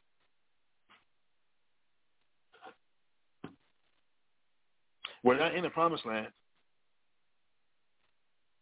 We've been through, and st- still currently going through the police brutality, the the um, death,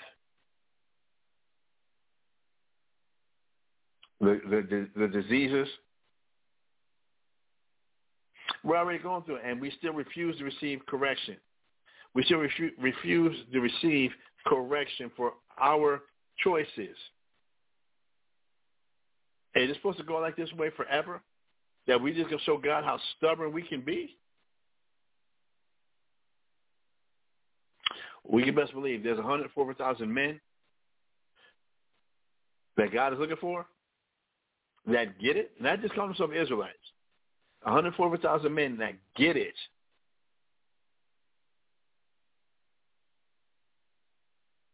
Once that, that, that number's reached, just like with Noah and the ark, that day finally came.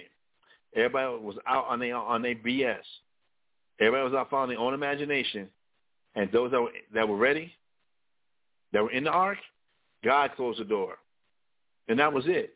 And it's not like Christ had already warned us, like it, like it, like like in the days that were before the flood. They were eating and drinking, marrying and giving in marriage. It was all about trying to find some type of entertainment. It was all about trying to find some type of of of of, of, of joy. All right, cool. You be on that. You be on that, and not ready and looking for when God comes. Because when God closes the ark, whatever that's going to be, ain't nobody getting in. Ain't nobody going to be saved. And you and your ugly face and your attitude can stay right where you at. You were just praying, hope one day we would get it.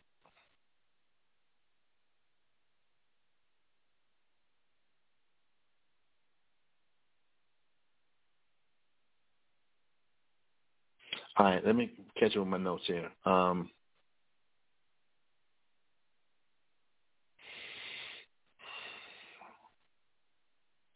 let's go to the book of Baruch in the Apocrypha again. Let's go to Baruch chapter 1. We're going to start verse 13. Going into the Apocrypha to Baruch chapter 1 verse 13. And again, this is this is um, Baruch and Jeremiah were prophets during, the, during the Babylonian captivity, during time of the Babylonian captivity. All right. Um, we'll read about Ezra and Nehemiah, uh, and even Ezra. That was during the, the, the Persian Mede captivity when Israel first came back, uh, gotten back to, to Jerusalem after the Babylonian captivity and exile.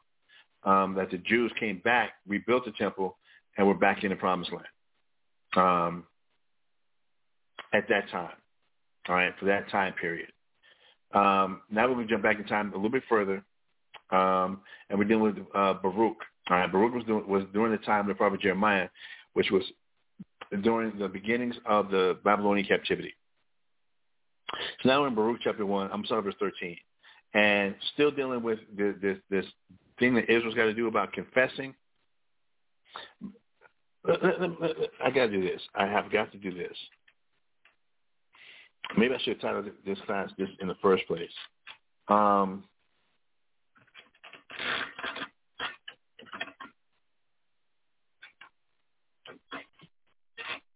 I think I spelled it wrong. Trying to type too fast.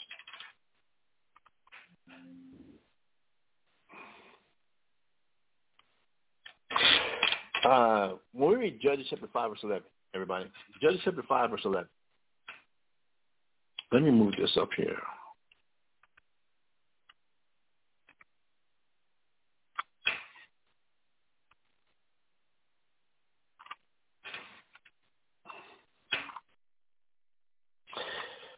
Before going to Baruch, we're going to Judges chapter 5, verse 11. Before we're going to Baruch, we're going to go to Judges chapter 5, verse 11. I, got, I, need, I need to go ahead and pull it up. I need to go ahead and pull it up. And curious, curious, curious, curious. Um,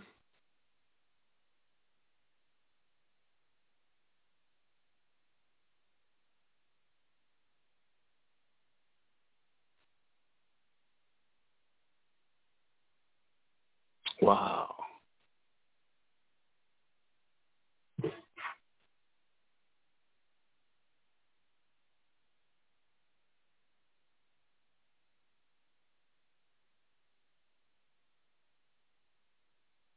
Um, no, I, I'm not. I can't. Wow. Um, King James Apocrypha. Got it. Um, let me see the commentary.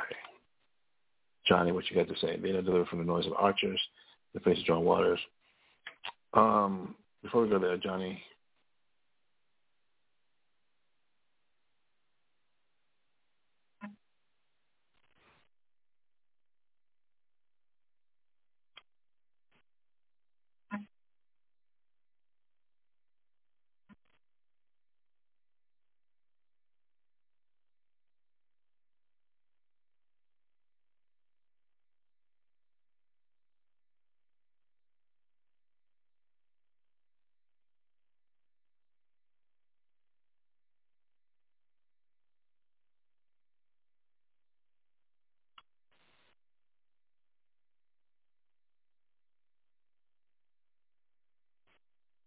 Um, I'm still here, but it says one second. I'm trying to. Um,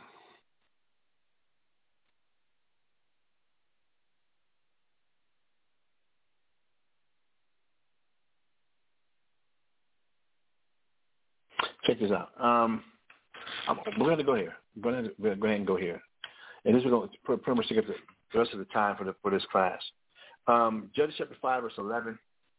It says, "They that are delivered uh, from the um,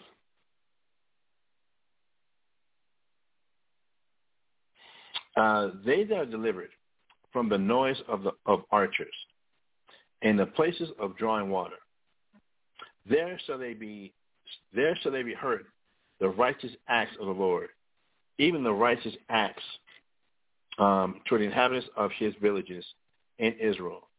Then shall the people of the Lord go down to the gates. So we know this again is during the time of the book of Judges, and this was um, the song of uh, Deborah, uh, Deborah and Barak.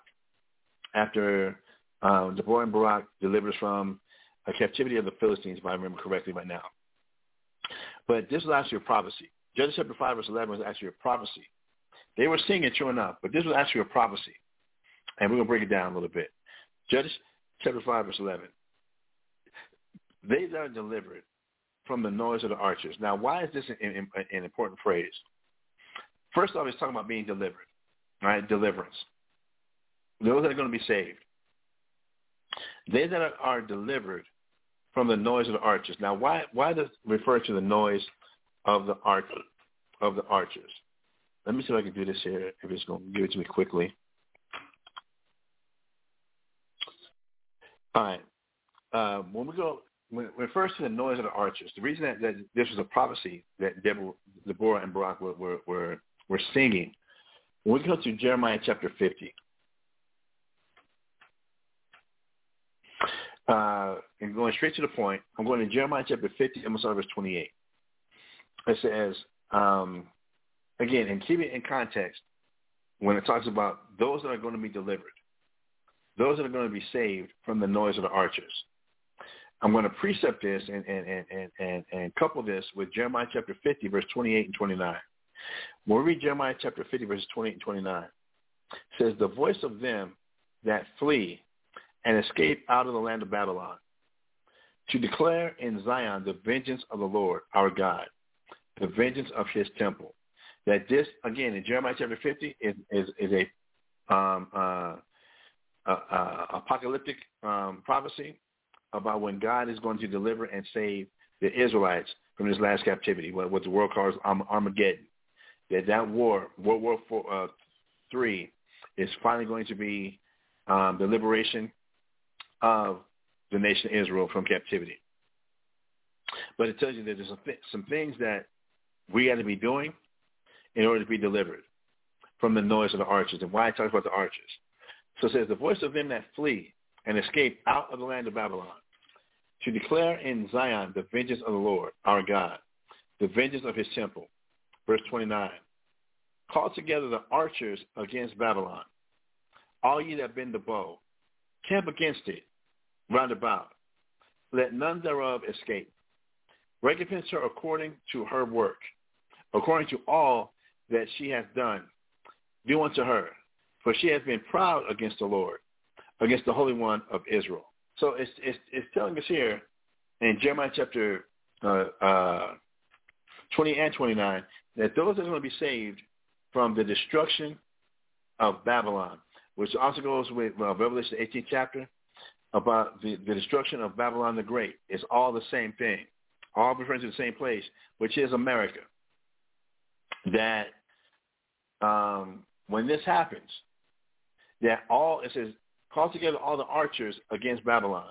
So every army uh, in the world is going to have their missiles or their uh, uh, their their their missiles aimed at Babylon, aimed at America, and they're going to shoot them. When we read Joel, the third chapter, it tells you about how the um, especially uh, those with nuclear capabilities, those nations with nuclear uh, weapons capabilities will be firing at Babylon, which is going to make Babylon the, the lake of fire. That is all the when you throw a rock into a, a lake or a pond, uh, uh, you see how the ripples will spread out. Um, like, like, like in a lake, you take a, a big stone and you throw it into, in, into the water. It causes a, a splash and it causes those ripples to keep expanding out and out and out and out. Well, the reason that Babylon or America is, referred to as the lake of fire is that when all the nations fire their weapons, particularly their nuclear armament, at America, and and all these missiles are hitting across America, it's going to look like many stones being thrown in water, and and as the mushroom clouds go up, and you see that the the the shock wave as it spreads like a ripple of water um, when a rock is thrown in it, and it spreads across like a river. That America is going to be like that lake of fire. That it's, it's going to be all these from all the the, the bombs and, and and and artillery being shot at America but particularly nuclear armament being shot at America, it's going to make it seem like a lake of fire. Like like it's all these stones just just hitting America. And it says the noise. Let me see if I can find this real quick.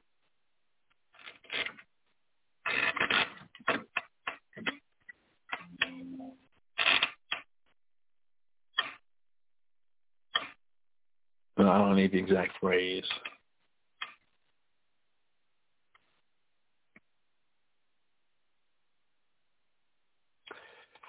We'll read uh, Jeremiah, chapter 49. I'm going to start verse 20. Uh, Jeremiah chapter 49, I'm start verse 20.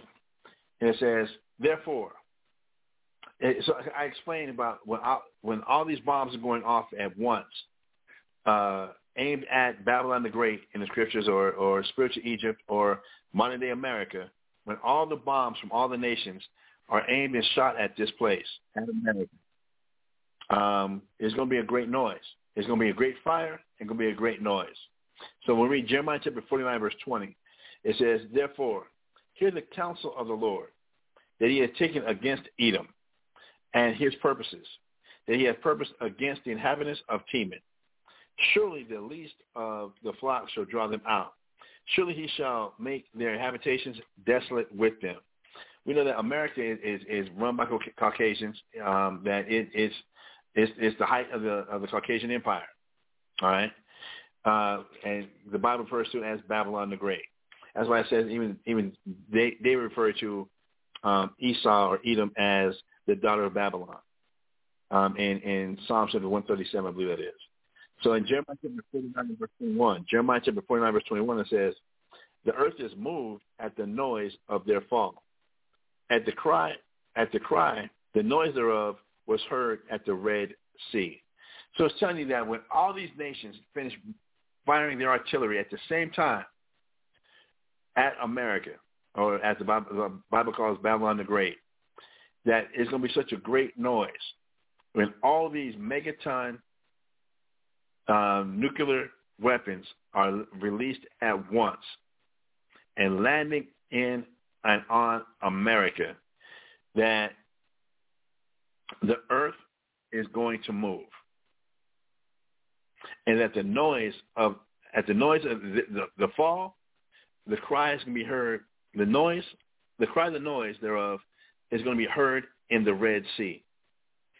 that that this is from again America to across the Atlantic, across um, Europe, to to the Red Sea, across Europe, through the Straits of Gibraltar, um, uh, across Libya, across Egypt, that the noise is going to be heard at the Red Sea.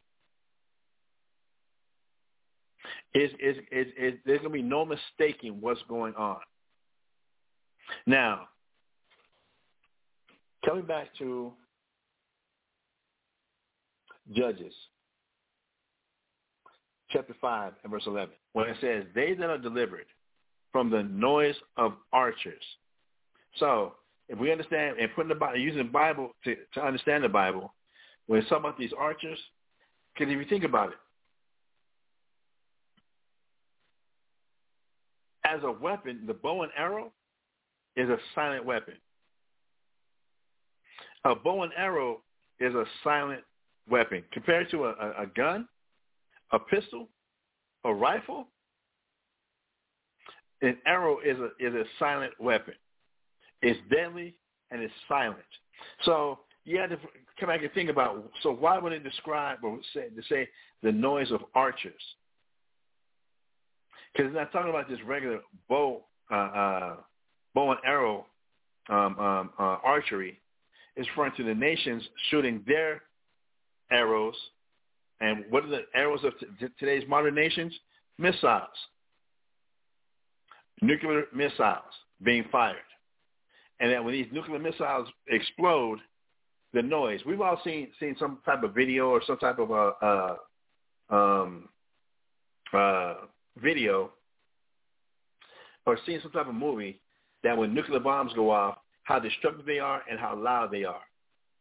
Now imagine again, every army that has got a military weapon firing at America at the same time. That's going to be loud, an unmistakable loud. That's going to be heard from the destruction from America all the way over to the Red Sea. They're going to be able to hear this destruction. The earth is going to move when God punches America with these nuclear weapons from the nations. And then God's going to bring his own fire as well.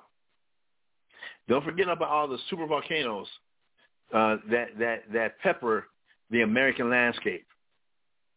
New, New Mexico has got two super volcanoes um, in, there in New Mexico. That's why you have the hot springs in, in, in uh, the Jemez Mountains. Those are super volcanoes, not just volcanoes, super volcanoes in New Mexico, uh, Yellowstone. Uh, there's super volcanoes. I, I forget. I, I forget the, the, the statistics, but it's, it's easy to look up.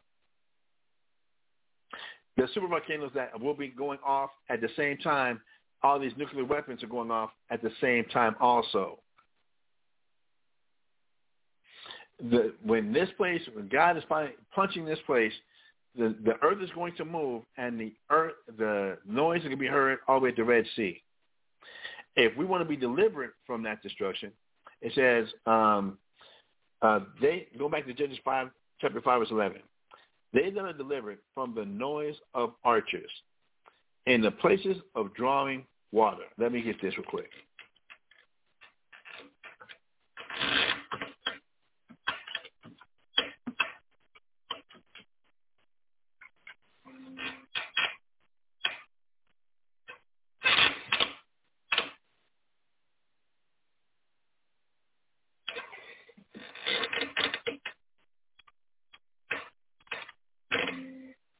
Let me see if I got the spell right. Let me see here.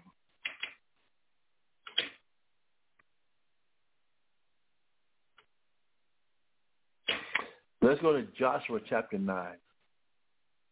And let's get some uh, biblical understanding about what this drawers of water is referring to. Um,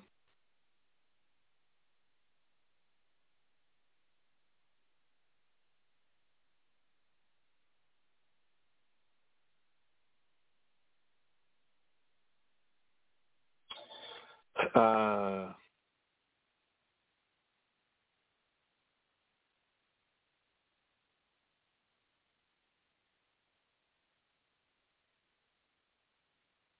I'm gonna start verse one and read down. I'm gonna take a little time because uh, I started the class late. I didn't get a full two hours in, so I'm, gonna- I'm gonna keep going. I'm, we're gonna read through this and we'll call it a night. We'll call it a day. uh, Joshua chapter, chapter nine, verse one. It says, um, and again, I want to get some understanding about what the phrase "the jars of water" what it actually means. So when we come to Joshua chapter nine, starting verse one, it says, "And it came to pass when all the kings which were on this side Jordan, in the hills, and in the valleys, and in the co- uh, the coast of the great sea, over against Lebanon, uh, the Hittite and and the Amorite, the Canaanite and the Perizzite and Hivite, and the Jebusite heard thereof." So this, what we're reading about right now, is now the Israelites. We've we've, we've come out of um, come out of Egypt. We've completed the 40 years in the wilderness that that uh, we subject ourselves to for for our uh, unfaithfulness and, and our pride. Um, the 40 years have expired.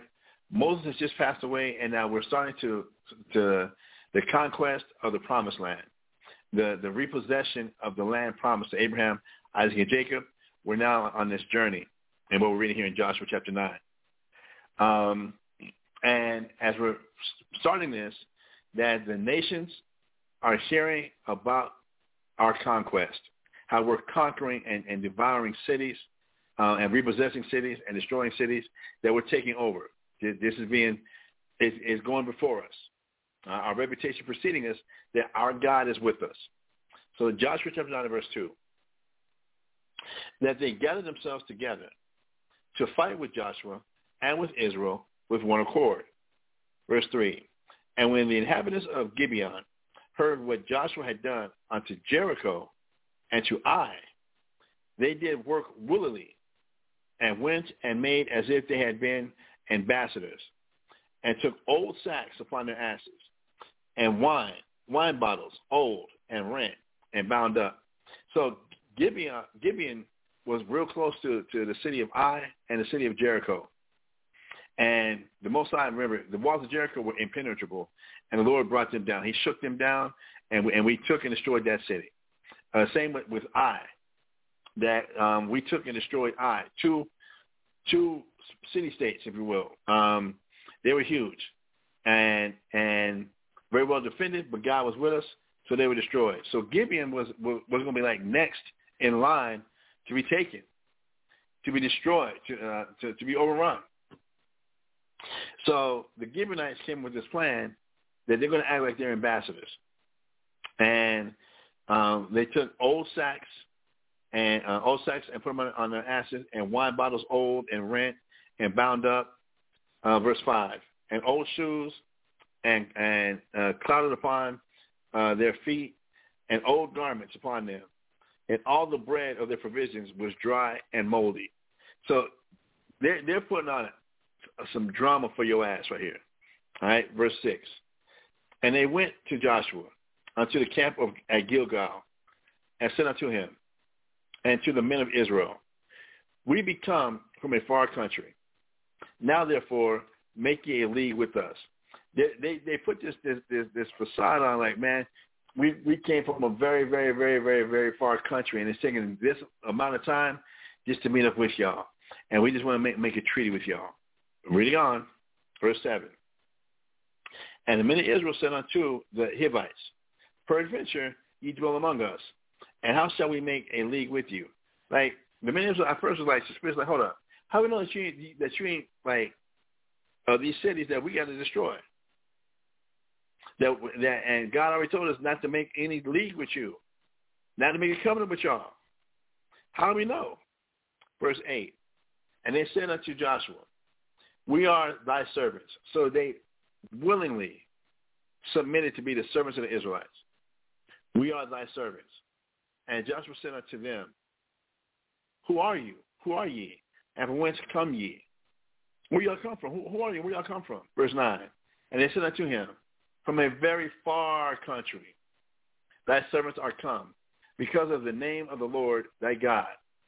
That we had to come because we heard about how God delivered y'all out of Egypt, been with y'all through the 40 years in the wilderness, and y'all took Jericho and Ai, and we had to come travel. We had to come see y'all. For we have heard the fame of him and all that he did in Egypt, and all that he did to the two kings of the Amorites that were beyond Jordan, to Sihon, king of Heshbon, and to Og, king of Bashan, uh, which was at Ashtaroth. Um, verse 11. Wherefore our elders and all the inhabitants of our country spake to us, saying, Take victuals with you for the journey, and go to meet them, and say unto them, We are your servants. Therefore now make ye a league with us. Verse 12. This, our bread, we took hot for our provision out of, out of our houses on the day we came forth to go unto you. But now, behold, it is dry and it is moldy. and these bottles of wine, which we filled, were new. Behold, they be rent. And these are garments, and our shoes are become old by reason of the very long journey. So they've really put it on thick about they've really been all they've really come come for is peace, and look, they, they've been such a long journey to give homage to the to the God of Israel and to become the servants of the Israelites. Verse 14. And the men took of their victuals and asked not counsel at the mouth of the Lord. Here we go again. Here we go again. Didn't ask the Most High, but now they're gonna go by what they, by from what they see and what they hear. They're gonna make a judgment based on what they see and what they hear, and still not ask permission. If we ain't the Israelites, there, there are none. Verse 15. And Joshua made peace with them and made a league with them to let them live. And the princes of the congregation swore unto them. Verse 16. And it came to pass at the end of three days, after they had made a league with them, that they heard that they were their neighbors, and they, they dwelt among them. And the children, children of Israel journeyed and came into their cities on the third day. So these these, these camps are only three days away from where the Israelites was camped at. They're only three days away. Not this stupid long journey that to where bread gets moldy, gets dry, um, wine bottles uh, turn from brand new to old, brand new garments get, get just all dusty and, and, and dirty and rent. That no, they were three days away. Now their cities were Gibeon and uh, Shephirah and Mirav and Kirjath Jearim. Verse 18. And the children of Israel smote them not, because the princes of the congregation had sworn unto them by the Lord God of Israel, and all the congregation murmured against the princes. Like, what, the, what are y'all doing? Because the leadership went without counsel. Verse 19. But all the princes said unto all the congregation, We are sworn to them by the Lord God of Israel. Now therefore we may not touch them. Verse 20. This we will do to them. We will even let them live, lest wrath be upon us because of the oath which we swear unto them. We swear by the Most High. We are honored by, because we swear by the Most High, we had to keep our word. We can't kill them. But this is what, this is what we're going to do. Verse 21. And the princess said unto them, Let them live, but let them be hewers of wood and drawers of water unto all the congregation as the princes had promised them. And Joshua called for them. But you see how in letting them live, they were now going to become what? Servants. And it, it said they're going to be hewers of wood and drawers of water. That's servitude.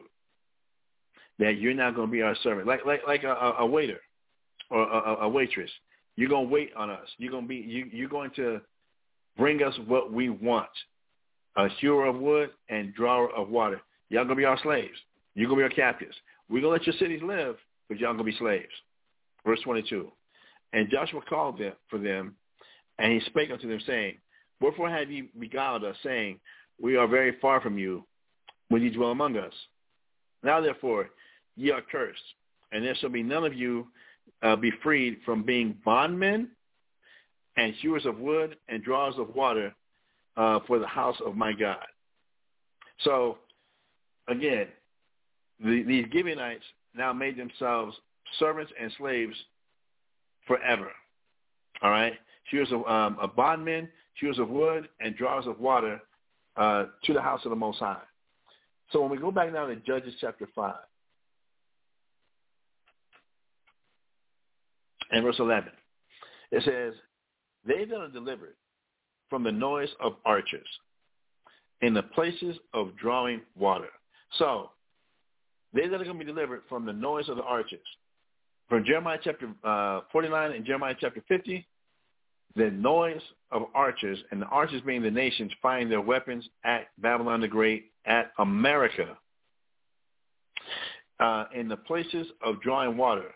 What does the drawing water refer to? Slavery. So in the place where all these archers are going to be firing, all these nations are going to be firing at, as well as the places of drawing water where slavery, where captivity is taking place. And what slavery and captivity is taking place? But Babylon the Great, America. It goes on now to say that in that in the same place where the archers are going to be shooting, and it was a place of drawing water, a place of slavery. It says there shall they rehearse the righteous acts of the Lord.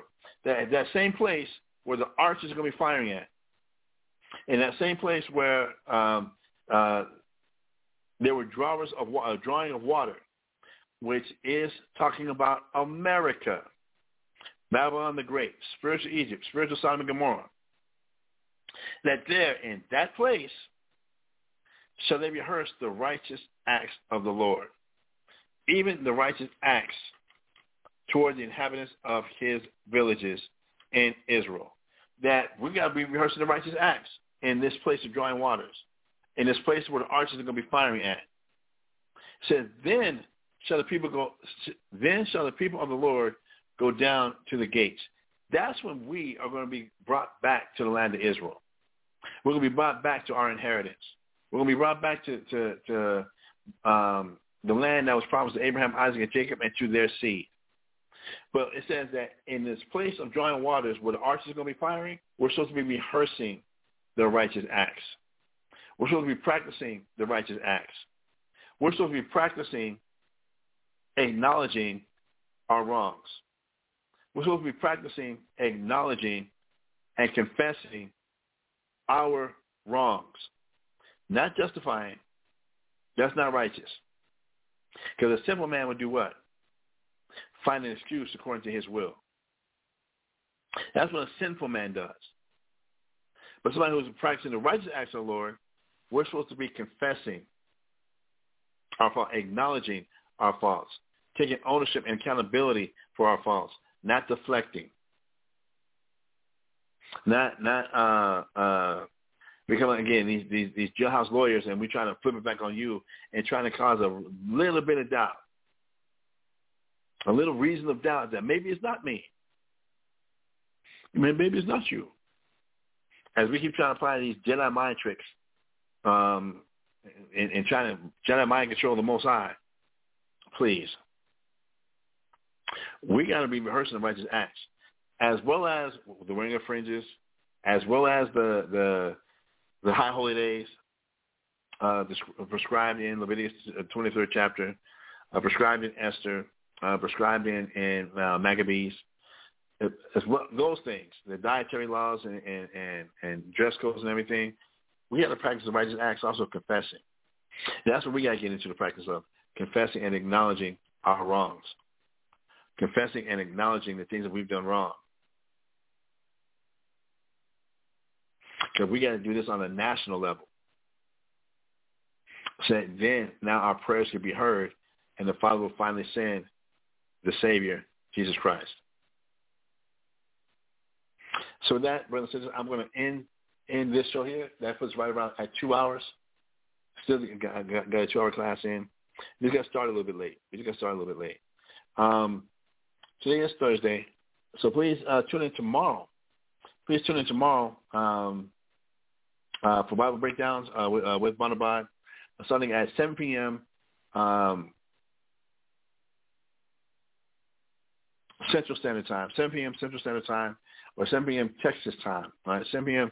Texas time. Adjust your clocks accordingly um, uh, to catch the live stream that uh, that will be taking place tomorrow.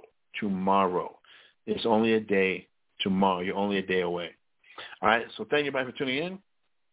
And with that, my name is Mashada. And for ISBHPK uh, Bible Talk po- Podcast, I would like to say shalom. Hear,